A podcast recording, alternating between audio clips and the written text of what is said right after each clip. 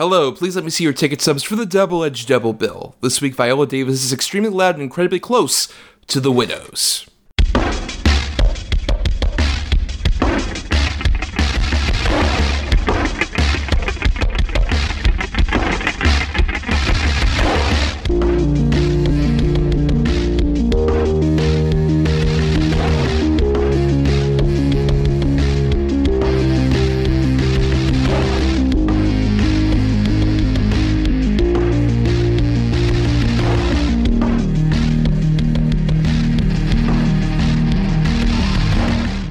Each week, Adam Thomas and Thomas Mariani will come to the table to discuss the randomly selected yin and yang of a double feature. Then, both will have to pick a number between one and ten in order to seal their fates for the next episode. One will have two good movies, the other two bad ones. Let the chaos begin. I am Thomas Mariani, and I just uh, fooled a couple people into giving me some guns, and I'm eating a hot dog in celebration. And I am Adam Thomas, and Max von Sydow is very clearly my grandfather right away. What? Uh, big twist. Ooh, what a twist. Oh my god, I'm so, so surprised. And spoilers out there for all you people who were just dying to see one of the two movies today. The one that has Max von Sydow. I'm sorry, Widows spoilers, yeah. Everybody. Yeah, sorry guys. Yeah, it, it's actually Max von Sydow wearing a Liam Neeson mask. Uh, the biggest of all twists. But yeah.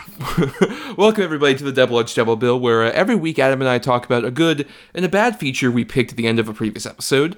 And, uh, you know, this week, uh, in honor of The Woman King is coming out, we decided to devote um, an episode to uh, an underrated actress, I would say, even though she's gotten an Academy Award and she's gotten plenty of critical acclaim, but still, you know, deserves more praise even than she's gotten currently, Miss Viola Davis, who stars in The Woman King. Yeah, Viola Davis is the fucking shit, dude. I've always liked Viola Davis, you know, and it started with me, honestly, I, is, you know, and I'm sure it's no shocker to anybody, but her fucking voice, her speaking voice is one of the most, like, silky, smooth voices in the world. Yeah, and I would assume you might have, and maybe some other people might have heard her originally in, say, some like uh, Ocean's Eleven. She's one of the early voices you hear. She's interrogating Danny Ocean at the beginning. Yep, I actually just found that out, honestly, but yeah, for sure. Yeah, and she's one of those people who are definitely like, it's weird, we're going to be talking about one of her movies that's like actually her being a, a, the star, in mainly an ensemble cast, but she was usually sort of cast in traditional like character actress kind of roles, tend to be kind of like, you know, authority figures or like hard asses, that kind of thing. And, you know, it's it's a bummer because I think she has like such an interesting screen presence that she could be the lead of more movies. And I think, you know, part of it is just what Hollywood does in general with black women as actresses, but even there's the other element that we don't often talk about because we're too white White dudes, but the colorism element, where like most women of color who get lead parts tend to be those with lighter skin, as opposed to a Viola Davis. Yeah, she has. She's very, very dark skinned.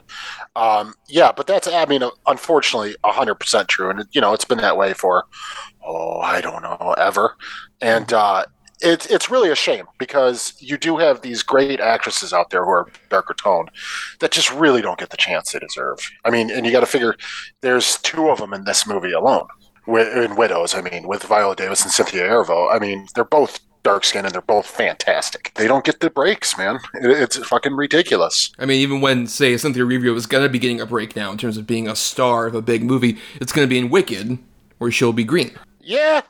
Yeah, I mean, doesn't mean it's going to be a big movie, I hope, but... Well, they're they're making two of them. They're somehow splitting that musical up into two movies. So it's oh, gonna for be... God's sakes. I didn't know that. What the fuck? No, even as someone who has seen and likes that musical, I don't get how you break that up into two movies, for the record. It's a very compact story. Honestly, that could fit one movie. And for someone who's never seen the musical and doesn't want to, I do not need two of them. But anyway, anyway, so Miss Viola Davis, uh, we are devoting an episode to her, and we picked two interesting movies at the end of uh, the previous episode where we were doing our picking. Uh, we'll be talking about first Extremely Loud and Incredibly Close, which uh, was your bad pick, and oh god, unfortunately fits more of like the average role that she would get, I would say, yeah, like supporting, like part of an ensemble. And then I'll be talking about my good pick, Widows, which was the one where I referenced where even though it's a big ensemble, she's still the lead character, I would argue. Yeah. No, she definitely is. I'd say her than uh, Elizabeth Debicki, but yeah, for sure Viola Davis. But uh, let's go ahead and get into first or bad feature. Let's rip off that Band-Aid, Adam, with Extremely Loud and Incredibly Close. My dad said the way I saw the world was a gift, that I was different than everyone else. great game we'd play was Reconnaissance Expedition. He told me to bring back something from every decade in the twentieth century.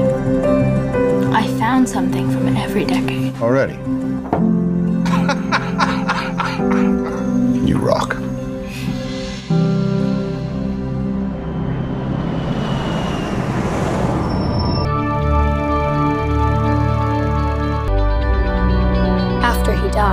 I found this key in my dad's closet. How can I find the lock that it fits? What's it got to do with my dad? I told you I didn't know anything about your father. Finding what this key fits would be a miracle. I'm right here if you need me. So Extremely Loud and Incredibly Close came out on Christmas Day twenty eleven from uh, director Stephen Daldry and uh, was written by Eric Roth based on the novel by Jonathan Safran. And uh, this was a movie that you picked, Adam, and we both kind of like were, you know, brainstorming about potential bad picks for you. And we both ended up with this one, I think, as a potential choice because this is a movie I only knew because come Oscar time of like that Oscar season for twenty eleven, it randomly got a Best Picture and Best Supporting Actor nomination, despite not really getting a lot of the precursors. And everyone was like, what the fuck is this movie? And I was always fascinated by it, but I never saw it. And uh, now we've both seen it, Adam, and uh, aren't you glad about the decisions we make? No. No. This is one of the, this is one of the fucking, just such a pandering bullshit movie. I mean, it's, it's awful. It's fucking awful. Well, why don't you uh, maybe enlighten some people who might not be aware of what this movie is, and what, what's the, the basic plot synopsis for Extremely Loud and Incredibly Close? All right. Uh, this kid who won Jeopardy uh, has Tom Hanks as his dad, and Tom Hanks dies in nine eleven. And they used to go uh, like solving puzzles together, and he finds this key after his dad dies. And uh, the whole movie is him trying to find what lock this key opens up. And, uh, yeah, and that's about as interesting as it gets because the rest of it, like I said, is just emotionally pandering bullshit. Yeah, in case you couldn't tell from nine eleven being a huge factor in this movie, um, which well, this was around, like, obviously twenty eleven. This is about the ten-year anniversary of nine eleven happening. And I remember, mm-hmm. like, obviously we had nine eleven movies before this, like, you know, um, um, United ninety-three or Remember Me, everyone's favorite. Yeah, everyone's favorite. Rain, was it Rain Over Me also? Rain Over, yes, right, yes, the, the Adam Sandler film. Um, and, uh, yeah, this is one of the more, I guess, sort of, like, infamous, like, big prestige-y examples of that, um, in which, like you mentioned, like, it, it's so focused on, like, Thomas Horn, who is our main kid, who, like you mentioned, he was a winner on Jeopardy Kids Week. Uh, back in twenty ten, which naturally makes him such a great actor, right? Oh, yeah. See him and you're like, oh, that's our guy. And, you know, I, I do want to say, for a first-time actor, like, this is his first thing, he's he's bad. Like, he's he's not good. But he's not the worst kid actor I've seen. I mean, there are some kid actors who have been doing it way longer than him or are not even as good as this kid. And, again, he's not good. But uh, you would expect, honestly, way worse out of a first-time kid actor.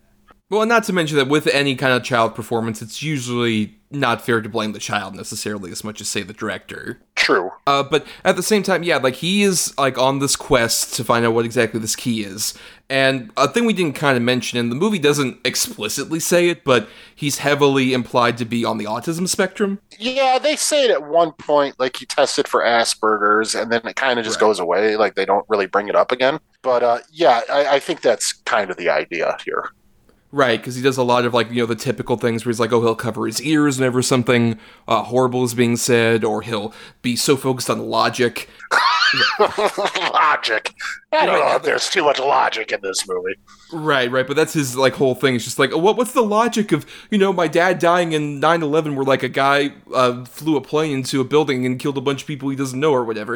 It, it's a lot of that, and I think the trouble is when especially he is so, has to carry this movie.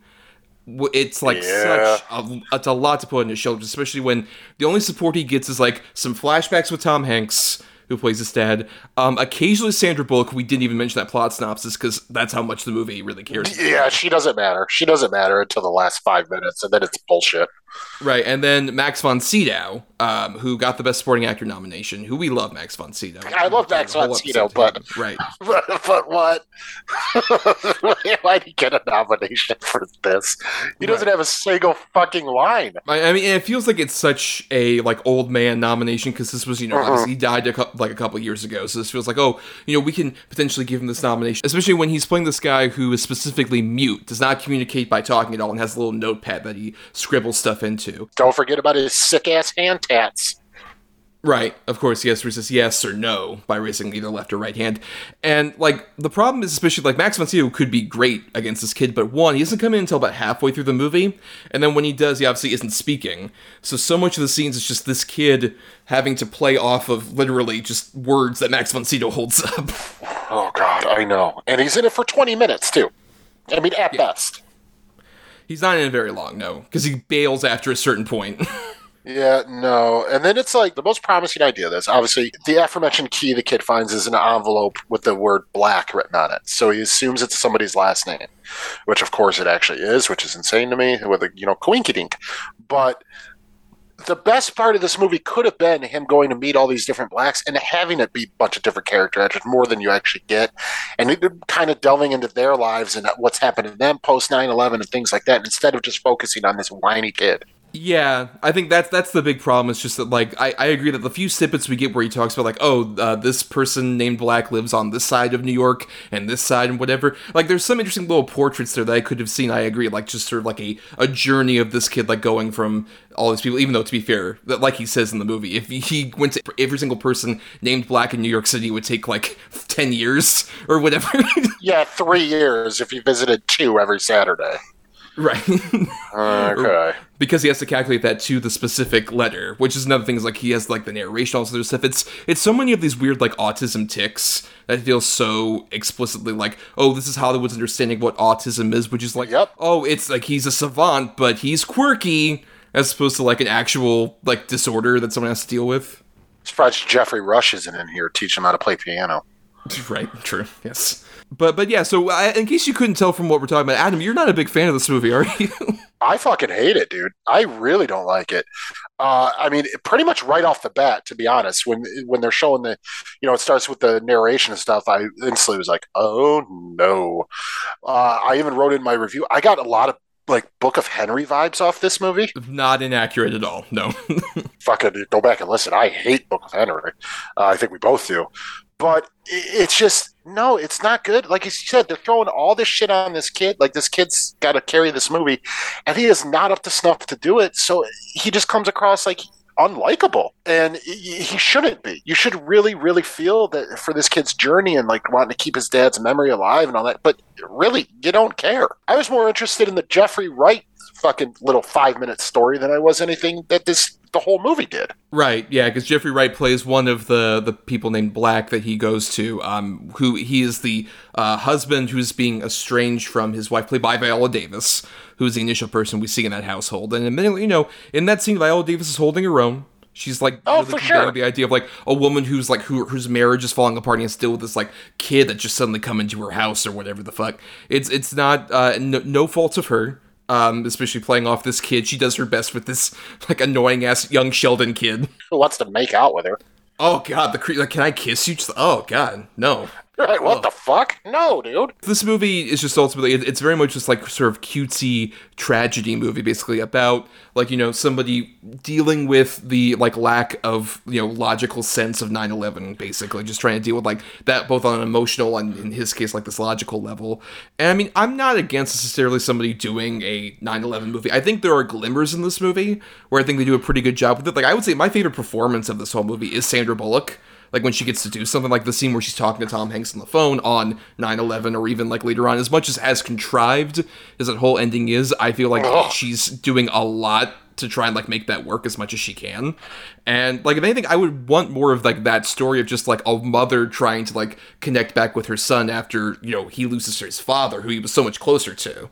Yeah, right. That could be something interesting. You don't get that, though. Instead, you get John Goodman for two minutes for some fucking reason. Yes, that that would be an interesting story. I agree with you. The the most best scene in the movie, as far as like, oh, fuck, is when she's on the phone with Tom Hanks and she's looking out her office windows at the towers. That is a very powerful moment, but it's just, that's really kind of it. Like, the only other scene you really get is at the end when he's got his head on her lap and he tells her, you know, oh, Dad loves you, said you were a perfect girl, and she starts crying and stuff. Like, she's really trying to emote. Or, or even there's there's also the scene a bit earlier where, like, she's arguing with him after, like, she w- he wakes her up in the middle of the night, and it's just like, look, yeah. it's, it's not all about fucking logic, okay? Like, sure, we buried the empty box, but it's like, that was your dad. I was trying to keep, like, some kind of memory alive of him for the both of us. Yeah, that way we right. can say goodbye to him, you know? Right, meanwhile, yeah, it's being fucking young Sheldon over there just, like, being an yeah. asshole. I wish it was you! Like, fuck you, kid! You little jerk-off. Also, setting up Thomas Horn really badly when it's like, oh, hey, your movie parents are Tom Hanks and Sandra Bullock, two of the most well-loved movie stars ever, or your fucking parents. Yep, have at it. Yes, your mom is going to be played by Daniel Day-Lewis and Tilda Swinton. Uh, go ahead. But even to be fair, like, even Tom Hanks is very much like, like the same thing like Sandra Bullock is trying so much. This is very much Tom Hanks in like a pilot mode. It's just like, oh, I'm, I'm lovable dad. Admittedly, Tom Hanks in pilot mode, better than most actors on their best day. Uh, but at the same time. Oh, for sure. He's got a little bit of an accent. Right. A little bit. And it, it works. Like, he's Tom Hanks. The thing is, Tom Hanks is always charming. You know, he, he's Tom Hanks. You can't not. I mean, I would hope you don't hate, nobody hates Tom Hanks. I mean, I know there are people who do because they suck. But Tom Hanks is like, you know, Jimmy Stewart. And where anytime you see him, you're like, oh, Tom Hanks. And you get a smile. Like, he's he's trying. He might be on pilot mode, but yeah, he's still better than ninety percent of the shit in this movie. Right, um, as opposed to, once again, we, we only get fleeting glimpses of either of them, and we keep focusing on this kid on this journey, and the inevitable twist, which you kind of mentioned. I do like the idea of, like, basically the reveal of, like, what the key is. Like, oh, this was, like, a total accident. This was a huge issue of circumstance where Jeffrey Wright had this, like, vase that he had accidentally put, like, this key to his father's safety deposit box in, and Tom Hanks got the vase, and he was trying to find that key for so long. So it wasn't really, like, a thing of, like, oh, this is part of, like, a big scavenger hunt to find out more about my dad. This was just, like, oh, an accident of, like, circumstance of meeting other people, which, once again, would be a story that could work if this yep. was more about, like, the weird circumstances of being, especially in a city like New York, especially it, when we're focusing on, like, oh, let's follow all these random different people who are named Black, as opposed to, once again, just being about this kid being like, oh, fuck was, or whatever, like, his substitute curse words oh. that he fucking puts in. Oh. Get the Fukunawa out of here. Oh, right, yes. Okay. All right. Yeah, it's, well, he should, like I said, too, you know, no, not even blaming the acting, but just the character is unlikable. He's a little prick. Like, you know, if you want to chalk it up to his, you know, applied autism, I think that's a cop-out. I think he's just a little rude-ass kid. And I don't want to follow this fucking little jerk for two hours. Like, I don't. Like I said, I, I'd be so... Like, if he was just sort of our bridge to different character stories and sort of, like I said, where they're at post nine eleven and how it affected them, either economically or family-wise or whatever, much more interesting than following this kid. And then the whole contrived wrap-up, I mean, it's just so fucking forced to me. I mean, I knew what you were doing. Oh, fuck off. What? What is this? It's just, uh, this movie's, to me, I found it kind of insulting. I, I, I just, I really, really don't like this fucking movie.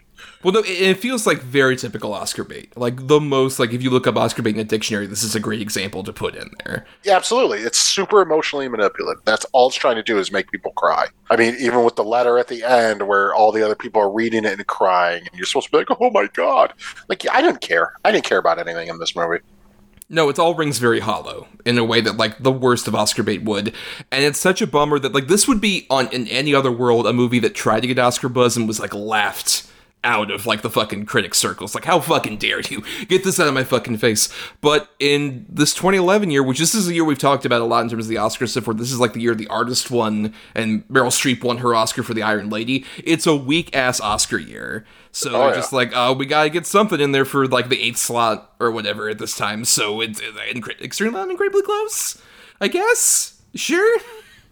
Well, and you're right. And you could tell even the idea of why they picked it is so hollow, because A, it's got the cast, and B, it's nine eleven related. So that's why they're like, oh, yeah, we'll throw this one in there. Even what you mentioned with like Jeffrey Rush in Shine, it's the most sort of insulting example of that, where especially like you mentioned, it's like, oh, he's got like some sort of like vague mental disorders, so we have to like really frame that as like, oh, that's why he like acts kind of like an asshole sometimes, instead of like, no, but you can make like a nuanced portrait of a person who has like autism or something like that. It doesn't have to be like the worst version of the kid from Jerry Maguire, just like, you know, the, the head weighs seven thousand pounds, fuck you, I hate you, mom, and everybody else who's against me. Fuck this kid. But he's right. Smart, so, but that's because of his autism, so bye-bye, he can invent paper fucking, you know, staircases and all that shit in that book, which looked like the fucking one of the books from Seven. Like, fuck off. Really, this is a serial killer origin story with this kid. I mean, like I said, dude, I, I, I have no problem with invoking, you know, movies that try to invoke emotion and everything, because I guess that's what every movie does, in a way. You know, that's the point. But when it that's its only base to like, well, if you cry at it, that means it was good. Like, fuck you, dude. Like, this is just such a manipulative ploy of a fucking piece. Like, fuck off. Like, just fuck off, really. I mean, you're cheap. To me, it even cheapens the real tragedy that happened. It's just, it's just a fucking garbage fire of a movie. I mean, especially when like so much of the imagery is about uh, Thomas Horn thinking that Tom Hanks' father is the guy who actually fell out of the building during, I which was a real thing, know, which is like I really know. Fucking sick and uh, disgusting, quite frankly. That's disgusting. It was disgusting. And the line, you know, well, I guess all kids could think that that's their dad too. Like, fuck you. But it wasn't all kids. That was a real man who probably had kids and a family, and you're fucking cheapening it. Fuck you. I just, yeah, this movie, like I said, it's insulting. It's, you know, granted, again, I was not personally really affected by nine eleven. Obviously, I live in Michigan. I mean, I, I guess we were all affected in a way, but not at the level that the people in this movie were, or that these characters supposedly are. And it just feels like trivializing the whole thing for people who really did go through these things. And it just feels like a cheap ploy to, to make a buck and to sort of, like I said, be emotionally manipulative. And, you know, how many people, I know a lot of people who go see movies, and if the movie makes them cry or whatever, like, oh, that was fucking good. Like, how many people, Forrest Gump, oh my God, when he cries at the gravesite at the end, oh, like, who gives a fuck? Like, it's like, who fucking care? Oh, that's your takeaway? Fuck off. Like, it's just, I, I just, no, nah, this is just insulting, bottom of the barrel cinema. Well, and especially with like the nine eleven thing, I will say, like, obviously I wasn't in New York either when that happened, but I do remember being a kid younger even than Mister Thomas Horn when nine eleven happened. And I still remember, like, there's this whole thing in this movie where he's like, oh, they didn't tell us what happened, but we went home anyway. Like, I was in Florida, and I was a very young kid, and they told us, like, a plane went into a tower. We were at least aware, basically, of that. If you're in New York City, they're telling you what happened. Yeah, yeah, for sure. I was, I think I was, I was literally seventeen or eighteen. I was sleeping, and my mom woke me up, you know, out of my bed and in tears, crying. She was worried that, you know, oh my God, you're going to get drafted and all that. But just that immediately, immediate shock and, like, worry and all that stuff. And it, it, I mean, it was terrifying, of course. But even that, though, I think of it even like that. Like, even someone like my mom, who at the time, you know, she, it might have been for selfish reasons, but she was incredibly emotional and scared and worried. And we live in Michigan. I can't imagine how people felt in New York. And for this movie to take that and really sort of trivialize it in a way, not necessarily trivialize it, but almost exploit it. It's just, to me, it's just disgusting. It's bottom of the barrel, lowest denominator, like, let's get the feels out of people. And I, I just, I have no respect for that type of storytelling at all. Never have. I've talked about it on the show, I don't know how many times, that I think emo- movies that deliberately try to be emotionally manipulative are fucking bullshit. It, it, to me, it's like, it's like getting just shitty jump scares in a horror movie. It's the cheapest tactic you can possibly take to make people be like, oh, that was pretty good. Fuck you. Especially with just without really earning it. Like, the, the manipulation really comes At from all. the fact of, like, yeah, we're, we were only using nine eleven as the veiled thing of, like, oh my God, this is, like, the terrible day. We It's a shortcut for, like, you all remember nine eleven, right? That was fucked up, right? Right. So, yeah, so yeah, yeah. We, we know what we're dealing with here. So that's the shortcut. And now you can all feel bad about this kid, even though he's a fucking asshole. Which, even the way you put it, they even refer to it as the bad day. In the yeah, movie. The worst day. They refer yeah, to the worst day. They don't even have the balls to fucking say what it is. Like, fuck you. you guys, you fucking try to play, just try to play it safe, and also at the same time be like, oh, just fuck off. And like when they play the voicemails and shit like that, it's, it's oh, really, for God's sakes! Yeah, I mean, just. And it's a shame because there's a way of doing like interesting shortcuts that work for like getting you emotionally invested, like with Viola Davis, to circle back to our topic. Probably the, one of the few bits of like emotional sincerity I got out of this movie is the bit where he asks like, can I take a picture of you so I can remember you? And she initially is like, okay, sure. And then halfway through, like as the picture's being taken, she's like, no, I don't want to do this. And she covers her face. That's a great way of indicating that. A thousand percent. Yeah. Her husband's leaving. He, the, the kid's telling the story about how elephants, you know, can't actually cry, you know, whatever the reason. But yeah, great, great moment. Or even the, just the snippet you get of him taking a picture of someone who looks like she might be going through chemo or right. something like that. You're like, you could do something here. And they just don't even fucking, like at the end, which is like, oh yeah, Missus Whoever, and then Missus Whoever, and, and you just get like a moment. Like I want to see more about that old lady who was about to cry when he's talking to Sandra Bullock, and then just a barrel laughs when he's when she's talking to the boy. I want to see that. I want to know what that story behind that lady is. You, they do not even have an attempt to give it to you. Nope, because it's bullshit. Because no, it's bullshit. Yeah, so I, I think that's that's. Uh, unless you have, do you have any other lingering thoughts, Adam? As final thoughts before we get into our good movie. Uh, just final thoughts is this movie fucking blows. It, it's like I said, it's an emotionally manipulative piece of shit. It, it takes something that was real and horrible and tragic and forever changed the landscape of our country and even the world as we know it because of our country's response, and trivializes it and makes it a bullshit like uh, pull the heartstrings movie, which can be done. It, it, it was a real thing, and you could make a movie about, you know, sort of where people are at post nine eleven and the survivors of it. This movie isn't that. This movie is just a fucking, just like, look, look, nine eleven, cry, cry, cry, cry. Oh, little kid with autism, Oscars. Like, fuck you. Fuck you. This cheap-ass piece of shit. I'm enraged. Wow. I doesn't usually get this enraged anymore about movies. This is this is a new, it's this been is a a new bottom of the barrel one. Yeah, it's been a minute. Been a minute. Yeah. And this one is definitely deserving.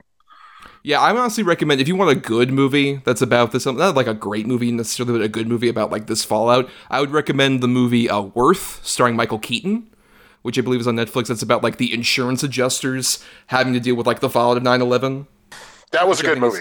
Yeah. Yeah, that was good. I, I, that was a solid movie that has that as its main focus and deals with the emotional fallout of that from several characters, as opposed to in, in Extremely Loud and Incredibly Close, which is manipulative bullshit, as Adam mentioned. Uh, just uh, not a good showing from either any of these big stars that are in here that we know and love, or even poor Thomas Horn, who uh, this is his first and last acting performance, and uh, I feel sorry for that kid, but I blame Stephen Daldry squarely for how oh, sure. fucking yeah, yeah. He, he like really cheated that kid out of being able to do something interesting, given so much that was like put against him. But still, very bad movie on every level. But let's get to a much better movie that unfairly didn't get any Oscar nominations, Widows. You have no idea, do you? Or did you choose not to know?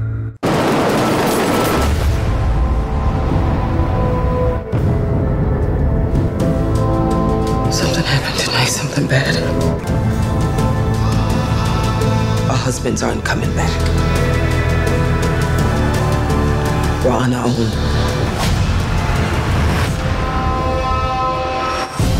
My husband left me the plans for his next job. All I need is a crew to pull it off. Why should we trust you anyway? Because I'm the only one standing between you and a bullet in your head. That's what I've learned from men like your late husband and my father. That you reap what you sow. Let's hope so.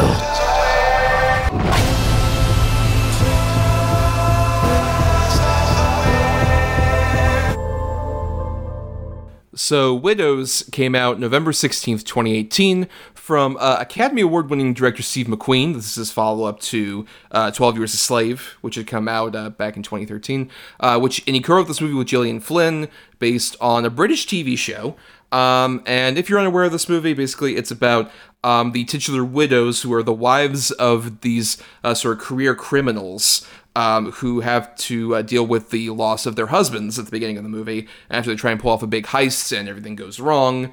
Um, but as things go along, they realize that, oh, the person that they had stolen money from was uh, this guy, uh, Jamal Manning, played by Brian Tyree Henry, who's running for alderman in Chicago, comes up to Viola Davis and says, hey, look, uh, you gotta give me my money back, uh, or else uh, things are going to happen, because he's also, in his past, he was a career criminal and all this, and uh, she ends up plotting to steal that money uh, from Colin Farrell, who is playing the opposing political force, who um, is the son of the guy who's been, like, in that position for so long, played by Robert Duvall. It's a big sort of, like, uh, political machinations heist movie of sorts, and uh, I saw this in theaters, and I loved it, but I remember at the time it was kind of uh, dismissed. Not really, not a lot of people saw it. It didn't get much of the Oscar buzz you would figure a movie made by a guy who made the best picture-winning movie from a couple years ago would get. And um, I think that's kind of a shame, and I think that hurt people seeing this movie, including yourself, Adam. I remember at the time you weren't that interested in it. Yeah, I mean, no interest, to be honest. Until, like, talking to you about it, you're like, no, dude, it fucking slaps. You got to see it. You got to see it. And then, I mean, honestly, I finally watched it, I don't even know, man, six months ago for the first time, something like that, maybe even a year, uh, not that long ago, and I fucking loved it. Uh, there's many things about this movie I love.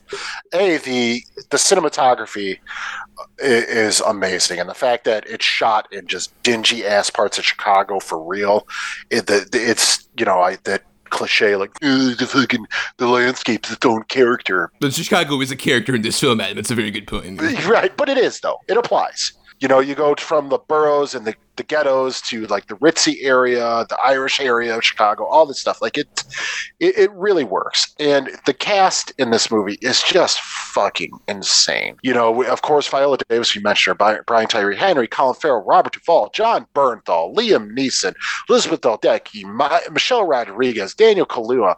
I mean, it just goes on and on and on and on and on and on. And it's just, everybody's at the top of their game. Daniel Kaluuya alone is one of the most terrifying sort of drug dealer bad guys I've seen in, in years. He- He's the most terrifying henchman. He's a rare, like, henchman who is so much more terrifying than the main. Terrifying. When he's eyeing down those dudes who are freestyling, you're like, oh, this is not going to end well for them. Like, there's no way. It's fucking great. Like, this movie is great. It's shot beautiful.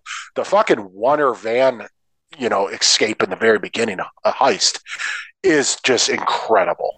One of my favorite shots is the bit where after Colin Farrell has, like, the big rally thing and he mm. gets in his car, and it's like, it's a shot that in any other movie you would get a lot of, like, inside the car with Colin Farrell talking to his constituents and stuff, but it's all on the outside of the car and you hear the dialogue as they, like, go from this, like, poor part of town to, like, his actual, like, big palatial estate.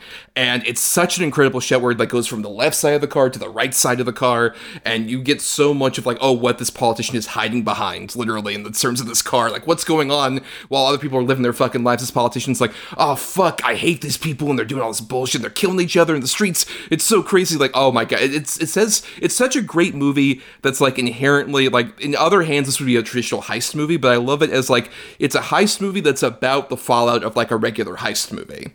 Like, any other heist yeah. movie would be the one about, like, Liam Neeson and his crew, John Bernthal and all them. And their their whole, like, reason for doing it would be like, oh, my wife. Oh, I love my family, my wife, all this other stuff. And this is the movie about those women who often get, like, tossed aside as motivations, who have to deal with the fallout of, like, oh, my husband did a horrible, fucked up, you know, robbery of some sort, so I have to deal with it. Yeah, now he's dead, and I got to deal with this. Yeah, it's great. I, I mean, and the thing about this movie, yeah, it does have, obviously it's a heist movie, but it's got a lot of good action. It also deals with politics and sort of class system. It also deals with religion. I mean, there's a lot to this movie. There is a lot in here, and all of it is given proper enough attention. That's one thing. I, I another thing I will say about this movie, none of it felt, like, particularly rushed. There was not nothing that was sort of. Especially finding out it's based on, like, a British T V show. Yeah, which is cra- yeah, which is crazy. I didn't even know the show. But yeah, it's it's pretty fucking phenomenal. Like, it's pretty great. And just these four women, you know, the main four with Michelle Rodriguez, Viola Davis, Cynthia Erivo, and Elizabeth Debicki. One of my favorite bits of the movie is kind of how how they end up in their their husband's old fucking, like, hideout or whatever. Right, the warehouse area where they're yeah, they, they're in there. And there's all these shadows of their form of their you know dead husbands and all the shit they were into, and it becomes like this bonding place for them. Like, it's so cool. What a cool way to do it. And it's just handled with such care. And another thing about this movie that I really love and respect, it's not like, oh, girl power. It's just they're normal people, women or not, normal people who have to come up with something because they're in desperation. And it just so happens that they're women treated like normal fucking people instead of they're girls. Like, it's just, it's a really, really well done movie. It, it's, it treats every, these four women with the utmost respect. It gives them all some kind of arc and some kind of moment. Uh, it's just, it's really well handled. That's what I love is really like this movie. I think a big trouble with the marketing is that it was very marketed as sort of like an award season movie in a more traditional way, just like very dramatic shots of people looking side to side at each other, just like, oh, we gotta do this, oh, this is gonna get real, and all this other stuff, but it didn't really promote the fact that this is a fucking crowd pleaser movie. Like, this is extremely oh, yeah. entertaining. At the same time, it's dealing with all these, like, big political things and, like, these big messages just about, especially, like, women who do often feel, like, so downtrodden and, like, are often, like, treated as, like, oh, we don't, like, there's no problem with them. Like, they're they're just the wives of these, like, fucking criminal dudes. There's no way they're gonna, like, do anything against us. It's totally fine. It's totally cool. Like, they're constantly, like, it's a movie that's clearly recognized as, like, these women are treated as second-class citizens in, in various ways, but at the same time, it's like such a fucking badass movie about these ladies like getting their sort of revenge. Right. Viola Davis's wardrobe is lit. It's fucking, it's so good. She looks a fuck like a million bucks the whole time. Like, she looks great. She's dude. And how buff is she? Like, she really yes. put in the work for this fucking movie, man. And she's great in it. And she's great. And you know, I watched this, uh, there's like a fifty-five minute uh, making of featurette.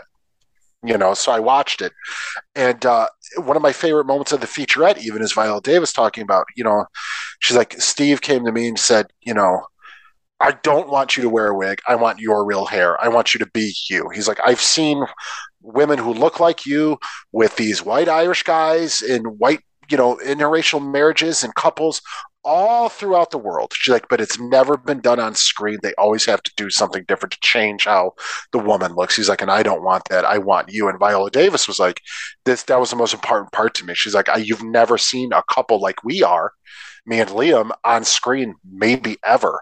She's like, so for us to do that, like, it opens up when you first meet us, we're in bed together and we're kissing. I'm like, that's so fucking cool. Like, that's the one thing, this movie's got all these little moments that you really don't think about.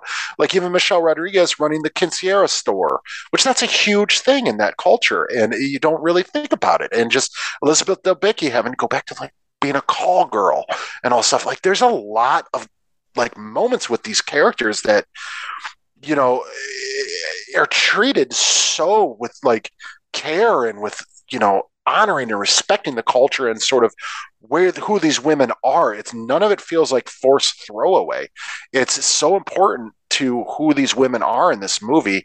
And like I said, it's given the utmost care. None of it feels like exploitive.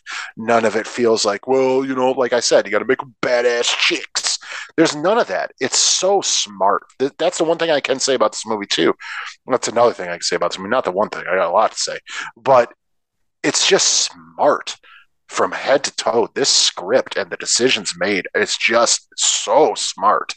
I am just flabbergasted by, you know, that this movie, granted I was part of it, but that this movie has just been so underseen as it is.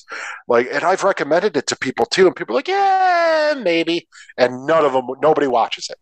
Nobody watches it. And it's like, I'm going to have to sit down with, like, people I know, like, in person, like, we're watching fucking Widows. Because I know anybody I watch with is going to enjoy it. There's so much in this movie to enjoy.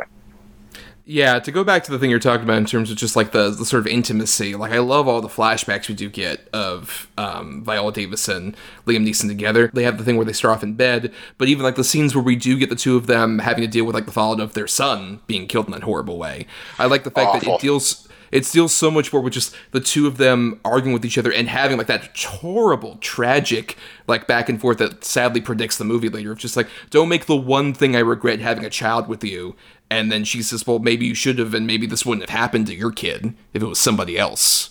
who they were with. It's like, ouch, that's a really smart way of dealing with like such a huge systemic issue in an intimate, character focused way. That's what this movie does so well. It's like it's so character focused while dealing with these big macro issues. There's a the micro element of like it's like how it affects these people that we see throughout the movie in the middle of like a badass heist situation. It's like it makes them so much more human in a way you don't get from like a lot of these genre movies.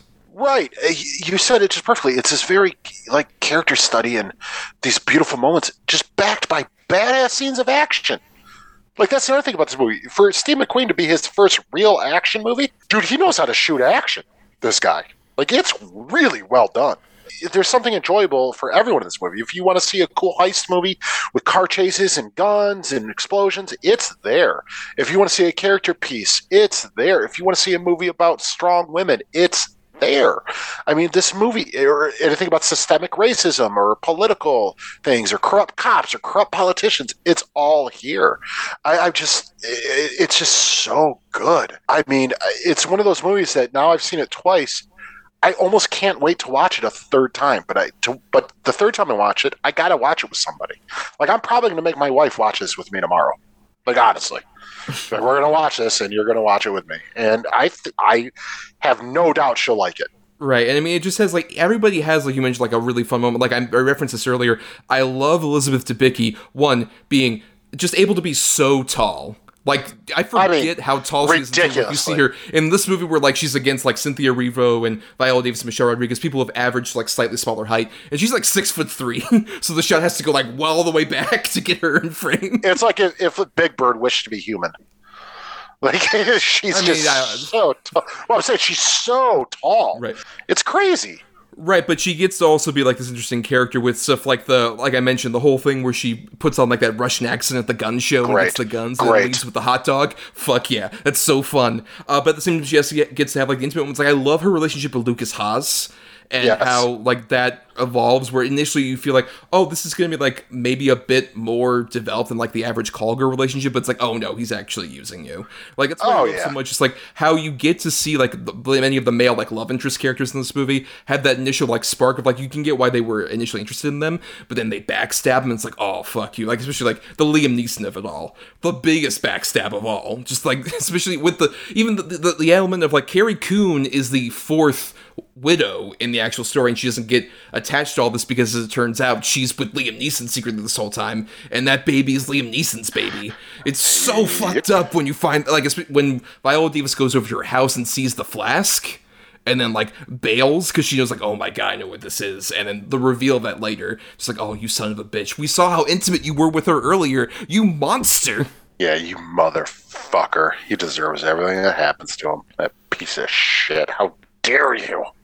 Yep. And and even, like, the, there's there's that element where, like, all of these even, like, male characters are incredibly human. Like, I love all the back and forth between Colin Farrell and Brian Tyree Henry when they're trying to, like, basically uh, go back and forth about the race. We're just like, look, what if I pull back from, like, my advertising or some of this other stuff? Maybe we can, like, make some kind of deal work out. Like, these backdoor kind of political shenanigans that are going on, especially with Colin Farrell and Robert Duvall and the casual racism that's just going on throughout all of that. Robert Duvall flies off with some off-color words, and Colin Farrell is, like, not even angry about the racism. He's just annoyed they have to deal with his dad this whole time. I love that relationship and how, like, fucking inherently, like, levels of skeevy it really is. Oh, yeah. I mean, that's the other thing, too. You know, you just, I've I've actually, it's so funny. I've rewatched, I've watched for the first time a couple Colin Farrell movies that I'd never seen, A twenty-four movies. But it's just, you, you watch it and you realize what a chameleon this guy is. And in this movie, for with him and Robert Duvall, like, you instantly believe, oh, yeah, they're father and son. Yeah, yeah. And one of my favorite bits of this movie, too, is when, you know, Colin Farrell basically tells him, I'm just waiting for you to die. Yes. And Robert Duvall, like, oh, you can tell that actually hurts him. Where this guy, like, the whole movie, like, nothing. This guy's just a fucking asshole. But that one moment. That it hurts him, but also he's using that to try and manipulate Colin Farrell further mm-hmm. at the same mm-hmm. time. Yeah. It's such a great moment. God, those two. I mean, just fucking titans. That's one thing you could say about Steve McQueen. He got the best out of these people. Or even down to, like, uh, another great actor in this movie is Olivia, the white terrier of Viola Davis. That's a great dog actor. Such a good girl. Right, she was such a good girl. Shout out, she was also at the same year in Game Night. She's Jesse Plemons' dog. Oh, what a good girl. The what best girl. girl. great, best supporting actress for Olivia, please. I mean, yeah, one hundred percent. I love that her name's Olivia. I love when people give dogs human names. Right. But that scene, even when like when Brian Tyree Henry arrives at Viola Davis's place and like is just holding the dog, like even before he gets like violent with the dog, like when he's just holding her regularly, just like this feels off. This was like a Bond villain weird shit. Like this isn't gonna work out. And he's super intimidating in this too. I mean, he's not Daniel Kaluuya in, in, intimidating, but he's super intimidating. But you believe why he'd be somebody who could like have sort of puppet strings on Kaluuya, which you mentioned him earlier. But Kaluuya is so amazing in a supporting part in this oh, movie. He's just, like, so good. Anytime he fucking shows up, it's just immediate. Like I don't know what he's gonna do. Like even earlier on when like they're at the um, cemetery for Liam Neeson's funeral, and his body language when he's just like leaning against that one statue, and then has like the twiddly fingers, like hello. It's like so. And scary. even and how how well done is it? Even in that the fact that everyone is in black, Brian Tyree Henry's in black, but Daniel Kaluuya is wearing white. Yes. You know, just like a fuck you, just even a further fuck you. I'm not participating in this shit. Like it's it's so well done. And and the scene where like he stabs that uh, one dude in the wheelchair at the bowling alley. Oh, good is, God. It's fucking intense. Or even just the look he gives when like he steals the truck from the ladies, and the way he like has his eyes focused and like his teeth moving around, like yeah, I fucking did this. I'm doing this. Then his death, the car crash of his death is so fucked up. Oh, it's so good though. He deserves that shit too. What a motherfucker. But yeah, I think that's the thing. Is like you, this is what you get when you have somebody like a Steve McQueen taking on material that could be like very traditional, like throwaway genre. Like this could be like a Liam Neeson movie in worse range. Like oh, the, like, absolutely. Oh yeah, regular, like, like Liam Neeson comes out in January and dads flock to it kind of movie. But yeah. I love even the fact that like he, that intentional casting of Neeson works so well. It's just like a, oh, this is like what they have to face off against, like the the face of like these kind of genre action movies. Um, but yeah, like all this stuff, like every single action set piece is so well done, but also untraditional in a way that has like this deliberate move that feels like, oh, this could be one of his like great one shots that he does in like Shame or twelve Years a Slave, but it's applied to this badass action scene. I think that's the thing, is that he has such a different control of the camera that makes it work at like such a different level for like traditionally schlocky material. No, yeah, I completely agree. Steve McQueen, like he just, he's on top of his game. He's on top of every aspect, you can tell. Like he he is one hundred percent in tune with what he's trying to show and what he's trying to put out and what he's trying to make as far as a movie. It, it, it feels like his vision, you know, I'm sure he has to, but it almost feels like it's uncompromised. Like this is exactly what Steve McQueen wanted to show you. He could get, you are watching exactly the movie he wanted to make. Which could probably only come from a guy who had just had massive success with like an Oscar-winning movie, like twelve Years a Slave, yeah. I mean, to the point to where, you know, even in the the featurette I watched, and yeah, I read a little bit about the movie too, they were trying to push for him to shoot in New York or somewhere like that and fake it for Chicago. And he said, no, I want to shoot in Chicago. And they're like, okay, it's going to cost more, but sure. Only because of that Oscar clout, where they're like, all right, go ahead. Like, there's no question. I mean, that's what also got got him to be able to do something like the Small Axe movies, which if you have not seen out there, I would recommend the, the big like mini series of movies basically he put out for Amazon. Um, it's a really great series of things. But that dude has such a fascinating, diverse career as well. To the degree that I almost like, it's such a bummer that like this isn't like the the big sort of like mainstream I success know. It could have been. Like, because like I said, this movie like in a big crowd would have fucking killed. It is like such a stellar example of like how to make a fun heist movie that still has like so many of these like Like layers underneath it. Oh, absolutely. And I'm a sucker for a good heist movie. My favorite movie of all time is a heist movie, and this is a really fucking stellar heist movie. Right, where it's mostly like the planning, actually, like because it's a two-hour movie, and we don't get the actual heist of sorts until about an hour forty or so, like before the like the thirty minutes before the movie ends, basically. And the heist is like so immaculately put together, which is like that tension of like, oh my god, things are fucking up, all this other stuff, um, and uh, all the way down to like when Robert Duvall shows up, you're like, oh fuck, he's here, oh no, and you recognize Viola Davis's fucking face. Mm-hmm. It goes to shit pretty quick. Um, and also, you know, we haven't done a lot of, like, talk about her, but shout out to Cynthia Erivo, who this year made, like, the one-two punch of Bad Times at El Royale and this movie. I was just like, this lady's a fucking star. She's been on Broadway and shit, but, like, you have, like, movie star charisma. Like, from the moment, like, she's like, oh, I gotta, like, do this other job. Hold on, honey, I'm sorry, I just got home, but I gotta leave. And she pulls a fucking Terminator run. Like, I love that fucking run that she does. Oh, yeah, man, she fucking books it. She's she's the T one thousand, dude. Exactly. And, and even when, like when she later uh, meets up with Viola Davis and Michelle Rodriguez brings her in, and it's just like, oh, can you vouch for her? I don't need a voucher. And all other shit, like, yeah, fuck yeah, this is great. These personalities just like going off each other. Yep. She's pretty fucking great, dude. Um, but to, I guess, steer back into Viola Davis, so before you go into, like, closing thoughts on this, after, you know, a huge career of supporting roles, this is her first leading role in a movie, and what do you think she brings to this that, like, most other, like, big stars couldn't have brought to that main character? Quiet strength, quiet power, quiet confidence. Like, the the, the thing is, like, you get the moments of her breaking down and all that, of course. But the, she never once feels like she's not in control.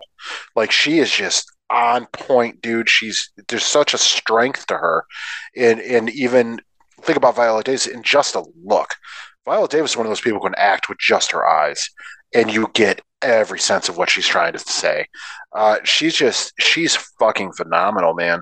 And uh, I, I just, I think... you know, all her years of being sort of the character actor, how good she is at doing those sort of things. And it's just, I'm glad it's, you know, a character actress who got to do this and sort of step up, and Viola Davis got to do that. And I mean, she's incredible. She's incredible. And I think if we would have got like sort of the big mainstream actress, like it would have just been another fucking uh, potentially Oscar baity performance. And I didn't get that out of Viola Davis in this movie at all. I got that she really gave a shit about what she's doing, and maybe that hunger for the starring role adds to it, because uh, it's just a dynamite performance. Well, I think it's like you mentioned, like that, that quiet strength. I think that's the thing that she has able to display in like even a lot of her smaller supporting roles, but I think it's more that vulnerability that I find it, like make, sets her apart, so that she can do like both of those things.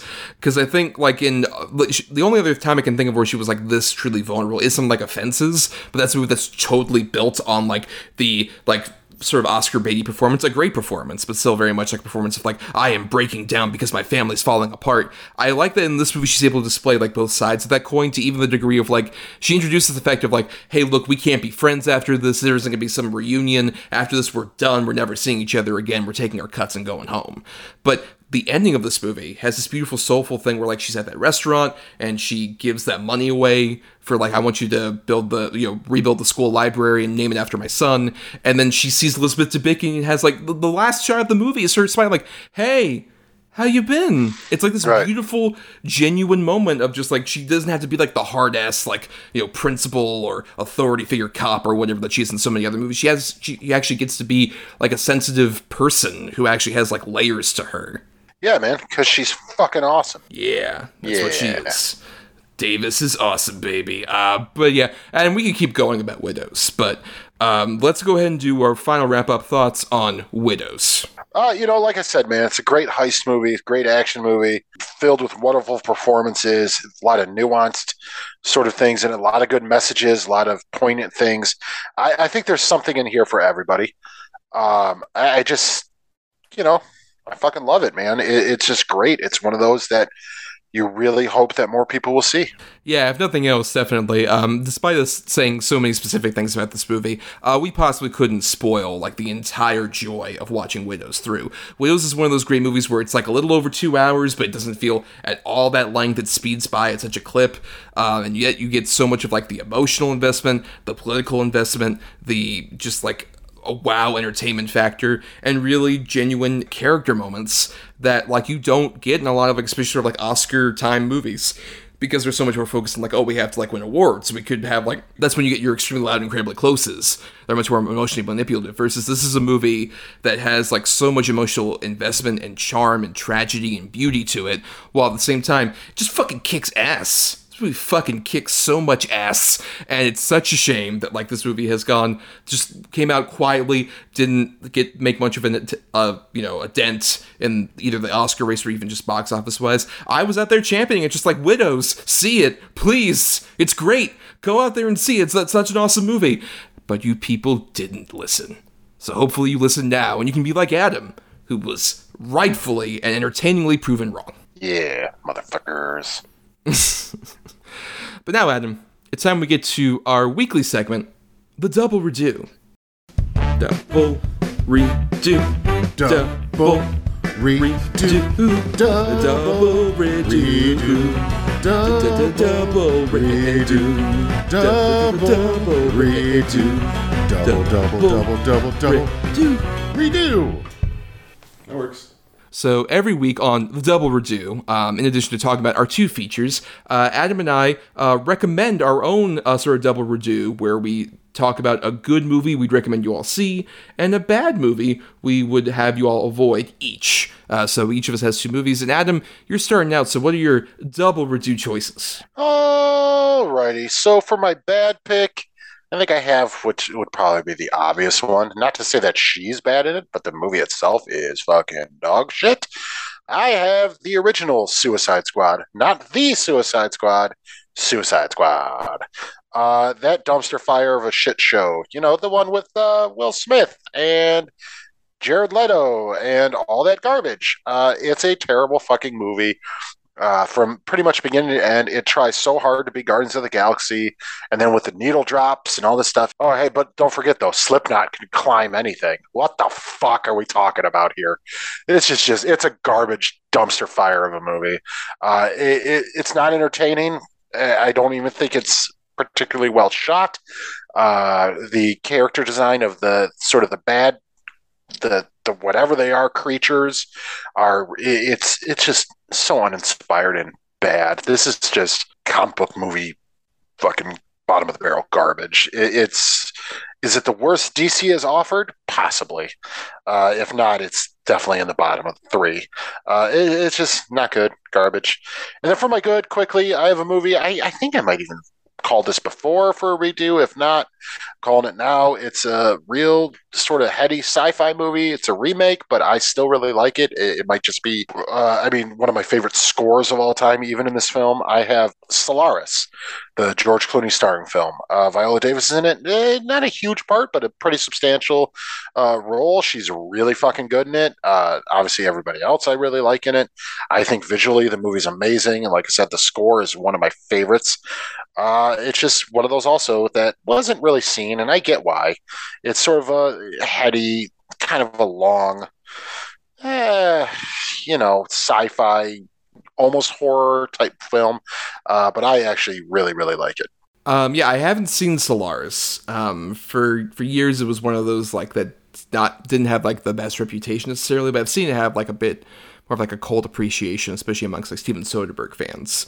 Um, and also, I'd been curious to like watch the original before the remake, and the original's like three hours fucking long, so it's always been like kind of a hurdle. But I'm fascinated to watch it at some point for sure. I remember that one is one of the ones that actually got an F Cinema score.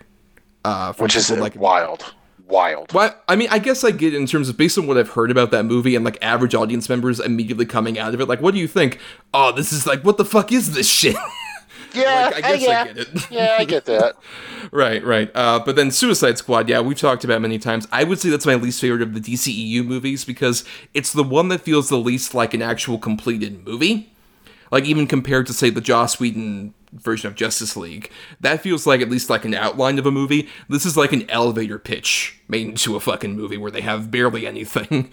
And you can tell it was like so poorly reshot around, and it just is like, it, it's such bottom barrel sort of like attempted universe building, blockbuster filmmaking that just feels like so drab and ugly. And it's just like, it's, it's so grating and like easily like one of my least favorite sort of like big blockbuster movies, regardless of comic books or not, in the last like decade or so. So, uh, pretty dire stuff with that one. But uh, for me, uh, my choices, uh, my first good one here is uh, one that came out on Netflix, got a few Oscar nominations, um, but uh, has kind of like disappeared to the wayside. It's kind of a shame. I have Ma Rainey's Black Bottom, uh, which is the, it's based on a true story in terms of Ma Rainey was an actual person, a blues singer, Um, who in the course of this movie takes place in the course of like one afternoon day in which uh, she is recording at um, a studio um, that's uh, over in Chicago. And uh, she has like, you know, certain demands, all this other stuff. And it's dealing with like her kind of like trying to maintain some kind of power that she can get, obviously, as like a black musician in the twenties uh, versus uh, we see a lot of the stuff with the uh, sort of session musicians also who are arguing with each other, uh, who are played by a host of great actors like Glenn Turman and Coleman Domingo. And of course, Chadwick Boseman, which this was his last film uh, before his tragic passing. And um, if nothing else, like, Viola Davis is great in it, for sure. She It's one of, of course, a, another rare leading role for her. It's based on an August Wilson play, so it's a lot of, like, people in one room talking to each other, not necessarily the most cinematic thing. But um, it has so many great, like, people bouncing off of each other, and it's it's worth seeing nothing else for, like, Boseman got an Oscar nomination for this and was infamously didn't win um, with that Oscar ceremony where they were leading up to Best Actor so that they could have given it to him posthumously, and then Anthony Hopkins won all of a sudden. It was like, oh, good night, everybody. And I hate that that's the legacy of this movie because it's an incredible performance from Boseman, who does, like, so much with that part and has, like, such, like, interesting facets to his character that shows how much we would miss that dude for being not just Black Panther, but a really nuanced, interesting actor. But also Viola's great. Like, the, this cast is so awesome in general, but yeah, it's it's a very interesting movie about sort of, like, uh, Black blues musicians at that particular time that I would recommend to anybody out there who's at all curious. Um, and then my bad is another one where she plays, like, an authority figure, more of a side character. Um, and it's not necessarily a terrible movie, but it's, like, peak example of, like, very forgettable early twenty tens blockbuster for me. I have Ender's Game, which is based on the Orson Scott Card, uh, you know, novel that had, like, a series of books adapted from it, um, and was kind of like a wet fart of a Y A adaptation when it came out. It was part of it, like, sort of the tail end of that Y A trend. And I kind of get why. It follows, like, a lot of the same beats you would see in, like, Hunger Games and some of these other things.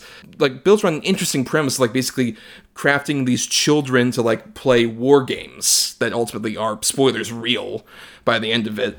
Um, and, like I said, I don't think it's necessarily terrible, but it's such, like, a nothing burger of a wet fart of a movie, despite having a lot of great talent, like young Asa Butterfield, who I think is a pretty good actor, as the main lead, or Harrison Ford is, like, the main sort of adult lead, and Viola Davis, a bunch of other people.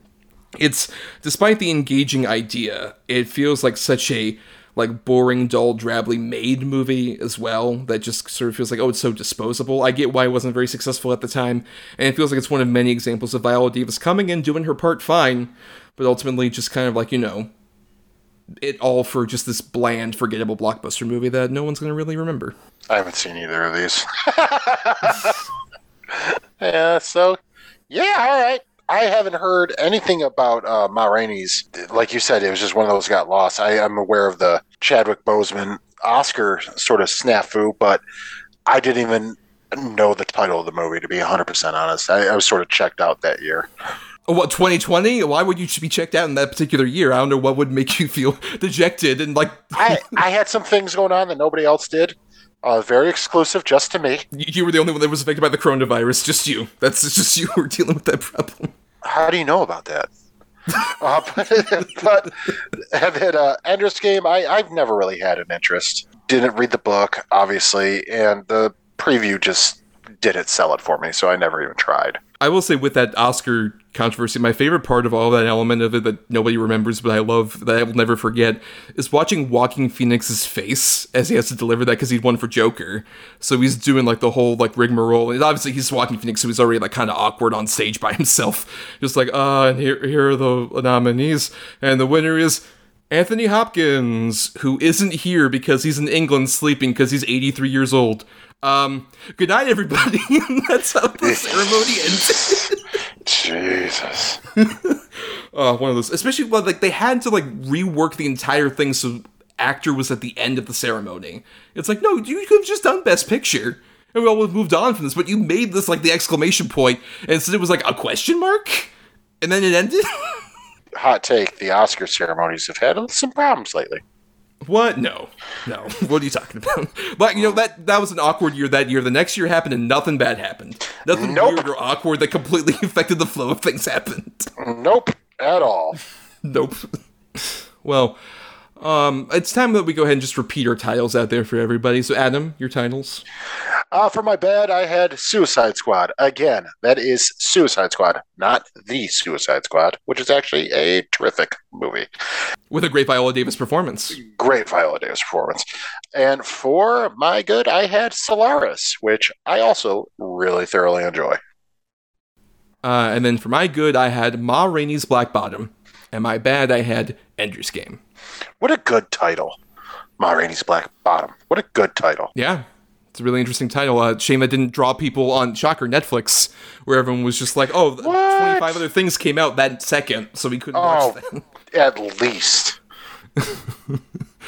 Well, on that note, it's time uh, we start getting to the wrap-up of the shows, though stay tuned. We'll be doing our picking for next week's episode uh, as we go along here. But first, we want to thank some people like Chris Oliver for the intro and outro music used in our show. Listen more of his music at chris oliver dot bandcamp dot com. Thanks to Christian Thor Lally for our artwork. Uh, follow him at Night of Water. Uh, that's night with a K underscore of underscore water for uh, more of his great stuff. And then thanks to our Patreon supporters, patreon dot com slash D E D B pod, where for just one dollar a month, you get to listen to bonus podcasts or um, you know, vote in polls uh, for individual movies or topics that we cover for an episode. And, uh, you know, stay tuned for uh, around the end of this month, you'll be getting our bonus episode, which will be an audio commentary for Waterworld. That's Yeah! Right. Yeah! Waterworld. Waterworld, baby! That classic that everyone's still talking about, Waterworld. Uh, yeah. All that for just See the stunt one... ride that is probably still going on. Or the stunt show, yes. It's still yeah, going on. I'm sure it's still... Is it still going on? I, I think it is. I don't know if COVID Good affected it or not, but God. It was going on for like twenty-something years. That's the legacy of that particular movie. We'll talk about that in the commentary, I'm sure, which you can listen to for just that one dollar by the end of the month. But for more of us, find us at D E D B pod on Twitter and Facebook, and also you can uh, send emails to us, double edged double bill at gmail dot com. All spelled out. And for more of me, find me on Twitter and Letterboxd at Not The Who's Tommy. I also do some writing at mariani thomas dot wordpress dot com and at film dash cred dot com. You can find me on Instagram at Atom or Adam, A T O M underscore O R underscore A D A M, or you can find me on Letterboxd at Schwanson. That's S C H W A N D T S O N. And uh, for more of our audio antics, uh, please follow us on Apple Podcasts, Stitcher, and other podcasting platforms. If you're listening on Talk Film Society, you want to listen to all the other great shows on the network. And uh, you can also dig into our archives and our Podbean main feed for like two hundred something episodes before we even joined Talk Film Society. And nothing else, if you can't, you know, support us on the Patreon. Money can be tight. We can totally get it. The completely free way to help us out is to rate, review, or simply share the show around, because it gets us visibility out there in the internet ether. Yeah, please do. We need the money. I mean, we don't get much money from you sharing, but it helps us out. Well, it might. People might fucking join the Patreon. You never know. That's true. Or just the... I want. I just want people to hear me. Nobody listens to me anymore. Yes, I have to listen to him all the time, and I do it for absolute free. I don't even have to download anything. I just fucking pull up a Zoom recording, and he's there. Yeah, begrudgingly. Well, Adam, it's time now we did our picking for next week, which we do this every week on the show. At the end of the episode, we pick a good and a bad feature. We switch up on the quality of who has the two good choices, the two bad choices we pick from for that. And basically, um, in this case, Adam has the two good choices, and I have the two bad choices for next week's episode. And we assign those numbers between one and ten. And the other person picks them between one and ten, and they're like, oh, I'm going to say number seven. And that's probably closest to the other person's number six pick, which ends up being the bad or good pick for, you know, whichever one of us has the choices there. And keep in mind, we do have the Godfather rule, where Adam and I still have a, a single veto in our back pocket we have to use by next May, uh, where if we hear one choice that someone ends up picking, like, oh, you picked number six, that's closest to number seven, which is this particular movie, the other person has the potential to say, actually, I'll take the cannoli, unless that choice is gone and that veto is used, we have to go with whatever other choice is available. It's a real good way to fuck each other. Right, that's true, but we have it's selective. It's it's just like it's a bullet in the chamber. One single bullet, we have to use it wisely. One bullet's enough, baby. One bullet's enough. Well, let's see if we'll end up using that for next week's topic, which, uh, you know, this was picked by our patrons over at patreon dot com slash D E D B pod. Uh, we decided, you know, there's this movie Blonde coming out, the Marilyn Monroe movie, uh, starring Ana de Armas, that is rated N C seventeen. The first example of that in quite a while. Uh, which is an interesting rating that has a lot of stigma attached to it. Uh, so our patrons voted for N C seventeen movies as a topic, which is very curious, especially given, you know, N C seventeen is sort of like a scarlet letter in the film world. Oh, yeah, for sure. N C seventeen are unrated. If you go to the theater with that, you're fucked, basically. Right, you can't really get much advertising, and even then you have a limited audience view, even more so than an R rating. There's a lot to mm-hmm. that. Right, yes. And uh, you have the two good choices for that. I have the two bad. So uh, we'll each uh, go ahead and pick number between one and ten. So for your two good choices, Adam, I'm going to pick number eight. All right, at number eight, on the dot. Uh, crazy, this movie is by a director that I'm just surprised we haven't talked about yet. Uh, it's a fucking wild ride of a movie, man, uh, but I really like it. I have William Friedkin's Killer Joe. Oh, okay. I have seen Killer Joe. I, I remember digging Killer Joe, but it's been about a decade. So, you know what? Yeah, and especially a Friedkin. Somehow we haven't covered a Friedkin. Yeah, I'm definitely not taking the cannoli on that. Hell yeah. And at number two, I have a movie that I actually just recently watched. Surprised that it's a Lars von Trier movie that's, you know, unrated. But I have The House That Jack Built. Oh, yeah. Um, that's one I have not watched, uh, mainly because I'm just like, oh, a Lars von Trier serial killer movie? That's N C seventeen. Um, I need to be in the mood for that. There's some heavy shit in this movie, man. Well, are and you it, saying that a Lars von Trier movie is extremely depressing? Look at the human psyche? Well, I could say this about the movie. It's either a masterpiece or the most pretentious shit that exists. I'm not sure. Oh, interesting. Yeah. Okay. Well, on that note, uh, time for you to pick between my two bad choices, Adam. So go ahead. Number between one and ten.